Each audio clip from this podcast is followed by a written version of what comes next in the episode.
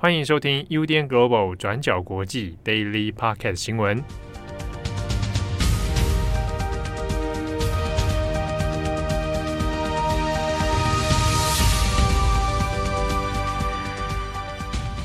Hello，大家好，欢迎收听 UDN Global 转角国际 Daily Podcast 新闻。我是编辑七号，我是编辑木仪，我是编辑慧仪。今天是二零二二年八月十五日，星期一。星期一的惯例就要说，今天是 Happy Monday，快乐的工作日。先祝大家有一个美好的一个星期。是啊，今天也是拿破仑的生日，我们祝拿破仑生日快乐。那同时呢，也是终战纪念日啊，希望大家有个和平的未来。这两天也是那个塔利班掌权阿富汗一周年，一周年了。对，好，那这个应该这个礼拜我们会做一些相关议题好，也请大家期待。好，那今天八月十五号的新闻。首先来更新一下，在周末发生的作家鲁西迪啊，那在美国纽约州演讲的时候呢，那被人刺杀攻击哦，那幸好是他没有生命的危险。好，我们这边稍微讲一下他目前的一些状况。那鲁西迪他是印度裔啊，他出生在印度的孟买，那后来是在英国求学，那也是英国剑桥大学的历史学的硕士哦。那以前他有几个小说啊，相当有名，主要以科幻跟魔幻写实的为主，比如说《午夜之子》啊，那这可能是他的成名作啊，也是比较多人认识鲁西迪的开始哦。那后来写了一个《魔鬼诗篇》，这是一九八八年的时候出版的。那这本《魔鬼诗篇》因为内容涉及到对于伊斯兰宗教还有这个穆罕默德的一些嘲讽跟讽刺，那也因此呢，让一些伊斯兰的宗教信仰者哦。惹来很多的愤怒跟不快，那甚至是伊朗那寄出了这个追杀令哦，在国内就把他鲁西迪判处死刑，那就有这个让鲁西迪呢引来这个杀身之祸，有长达十多年呢，鲁西迪是必须要躲藏起来哦，以免被这个伊朗派出的人给杀死。那后来他是移居到了美国纽约啊。那刚好在近期呢，他已经七十多岁了。那近期他就举办了一个讲座，那没有想到在讲座之上，突然之间就被人上台攻击。那鲁西迪的伤势呢，他的手臂跟他的眼睛的神经就有受损。那现在目前医生说，很有可能他会有一只眼睛哦，就会就失明。那手的手臂的上的神经也有被切断。那会不会影响之后的写作呢？那这个目前还不晓得。那虽然说伤势开始蛮严重的，不过呢，目前最新的状况是知道说还在疗养当中，好，那已经脱离这个生命危险，但之后可能会对健康造成一些影响。那凶手呢，是目前呃美国警方有找到一个二十四岁的哈迪马塔尔，好，那是被控现在是谋杀跟袭击未遂哦。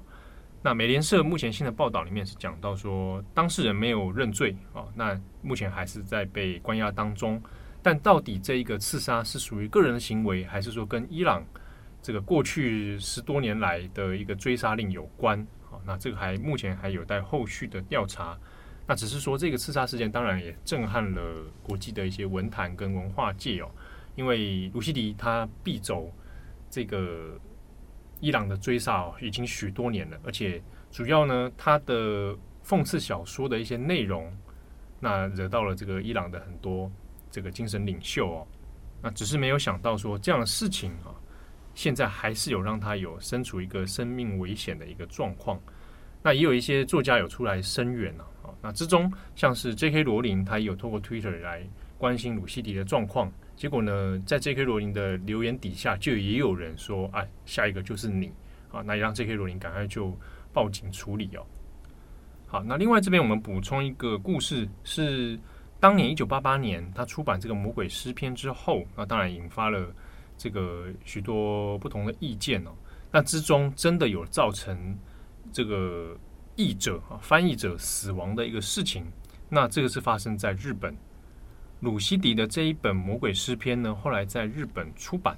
那他的翻译者呢，是日本筑波大学的副教授五十岚一。好，那五十岚一在一九九一年的七月十一号被发现。他倒卧在筑波大学的校区里面的一个那个社会学系的一栋楼层的电梯之间。好，那这件事情在日本并没有破案。好，就是到底凶手是谁，然后又发生什么事情？好，那目前是一个在二零零六年，它追诉时效已经过了哈，就变成了一个未破案的这个事件哦。好，那很多人在看到鲁西迪的这一个攻击事件之后，有想到了当年真的造成了一个译者被人杀害。好，那下一则新闻，我们来看一下中美之间的军演。好，七号说的这个美中的军演呢，是在东南亚进行哦。那其实东南亚一直也是美中角力的区域所在。那自从佩洛西到台湾之后，美中这两个国家最近又分别在印尼还有泰国进行了联合军演。那根据媒体的形容，其实双方也就是要互相展示自己的军事实力，还有加强在东南亚的影响力。那我们先说美国的部分。美国和印尼呢，是在八月一号开始在苏门答腊岛还有加里曼丹进行长达两个星期的军演。那这也是从二零零九年以来两国规模最大的联合军演，因为不只是美国和印尼，包括新加坡、日本还有澳洲等十四个国家，一共五千多个部队成员都有一起参与这次的军演。那会有这一次的军演呢？原因可能也是为了要抗衡中国在东南亚的影响力。那尤其是中国自己在南海的九段线主张。那这个部分可能也会有人好奇说，军演的进行会不会跟台湾近期的这个海峡情势有关？那针对这个部分呢，美国自己是强调军演并非要针对任何的国家。印尼自己也有回应，他也否认说这一次的演习规模会扩大跟台湾的情势有关，而是说这一次的军演原本就是预期中已经安排好的。那这边有趣的其实也是印尼的角色。那印尼是今年 G 二十峰会的主办国，所以要怎么游走在美国和中国、俄罗斯和乌克兰之间，也是让印尼的总统佐科威非常的头痛。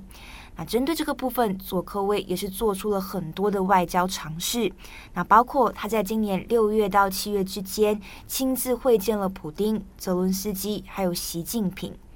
那我们会说头痛哦，原因也是因为美中之间这几个月双方的情势都有升高的这个趋势哦。那再来也是西方国家也一直在施压印尼说不要邀请俄罗斯出席 G 二十的峰会。那印尼这边其实是没有多做说明啦，那只是强调说他们会做好主办国的角色。那另外呢，我们也可以值得留意的也是这一次美国跟印尼的军演。印尼这一边的国军总司令，其实过去有在美国留学，所以普遍来说是被视为跟美国的关系比较好，也可以被视为是呃让美国可以跟印尼军队加强联系的一个窗口。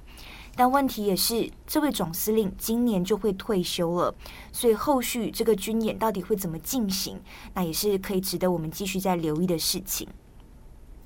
那美国跟印尼的军演呢，是为期两个礼拜，是在昨天十四号的时候已经结束了。那结束的同时，中国这边也正好跟泰国进行联合的空军演习，预计呢是为期十天。那目的是为了要强化双方的合作，以及维护地区的这个和平安全。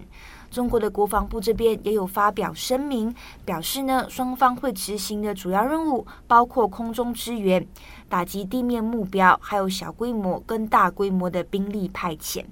那不过两国其实在二零一五年就已经有类似的军演了，上一次的演习是在二零一九年，那之后连续两年都因为疫情而取消。好，那以上呢，大概就是美中在东南亚的军演。简单来说，外界也普遍认为，这就是两个国家试图加强自己在东南亚的影响力。那最后这边，我们也来补充一下拜登跟习近平的会面哦。我们之前只知道说，佩洛西出访台湾，两国的领导人有为此通过电话，那画下双方各自的一个界限。那这边呢，我们今天来根据《华尔街日报》的整理，他们就引述了知情人士的说法，大致透露了习近平接下来可能会出访的行程。那在今年下半年，习近平的重头戏就是二十大。那因为他即将会在二十大上面展开自己的第三度任期哦。但二十大具体的日期是什么，目前并不清楚。但如果我们按照《华尔街日报》的分析，预计可能就会是在十一月十五号之前。那因为习近平在参加完二十大之后，预计会在十一月十五号和十六号飞到印尼来参加 G 二十峰会。那接着呢，就会再飞往泰国出席 APEC，也就是亚太经合组织峰会。那预计习近平跟拜登很有可能就会在这两场峰会之间有一个面对面的会谈，但这个行程目前是还在准备的阶段，具体的见面时间跟地点目前都还没有对外公布。那如果呢，习近平真的按照这样子的一个出访行程的话，这也是他在二零二零年一月疫情爆发之后第一次离开中国。那习近平他是在二零二零年的一月有到访缅甸，那接着就爆发了疫情。那期间，习近平都没有正式的一个呃出访行程，是一直到今年七月一号香港主权移交的时候，习近平有短暂的到香港。那再来，如果也是今年十一月，他顺利和拜登见面的话，这也是拜登上任之后两国领导人第一次的面对面会谈。好，那下一则新闻，我们再来看苏格兰的月经贫穷。好，接下来我们要来关注的这个消息呢，跟性别平权息息相关。苏格兰议会在二零二零年十一月二十四号以全票通过全球第一个月经用品免费供应法。而今天就是法律实施的第一天，也就是从今天开始，苏格兰从小学到大学，还有各级的教育机构跟公家机关，都要免费提供生理用品，包含卫生棉、卫生棉条跟月亮杯等等，给所有需要的人。而且只要透过手机的 App，就可以找到离自己距离最近的卫生用品供应地点。那实施这个法案，大概目前会投入两千七百多万英镑，也就是大概台币十亿元的这个经费，目的就是为了要缓解因为经济困难、阶级弱势或是性别歧视造成的恶性循环，来确保女性可以在任何公家机构取得免费而且够用的生理用品。那就数据上来看，英国女生大概每个月都要至少花上十三英镑，也就是大概台币五百块左右来购买生理用品，而且超过百分之二十的苏格兰女生也都曾经遭遇所谓的月经贫困。我们这边可能要来稍微解释一下 “period poverty” 这个字呢，大部分的中文媒体会习惯使用月经贫穷或是月经贫困来形容。那就字面上来说呢，一般人可能会以为所谓的月经贫穷是指女性因为在经济困难的状态下而买不起卫生棉，但其实这个社会现象呢，还还包括了买不到充足的数量或是适合的样式。或是因为缺乏性平知识，或是居无定所的各种因素，无法经常更换卫生棉等等的原因，而造成的生理还有心理的健康影响。其实这个法案呢，在苏格兰已经花了好多年的时间来推动，卡住的点不外乎就是在讨论到底要不要免费来提供。二零一六年开始，苏格兰政府跟民族党，也就是反对声浪比较大的这群人，他们就批评说，预算的评估其实有点太过天真，因为光是采购跟分配方面，第一年就需要花到至少两千四百万的英镑，所以一开始他们就不断的因为质疑政策的这个效益问题来做出激烈的批判。就如同我们刚刚提到的，很明显的双方是对于月经贫困上有不同的理解。民族党他们的思考逻辑就比较是针对弱势补助背后的这个经济问题来做讨论，但支持者的逻辑里呢，这项法案真正的意义是在结构上来推广月经去污名化，还有透过这个法案来改善生理期知识资源贫乏的这个现象。所以在双方多年的研拟和讨论之下，终于在二零二零年的十一月以一百二十一比零全票通过这个生理期用品法。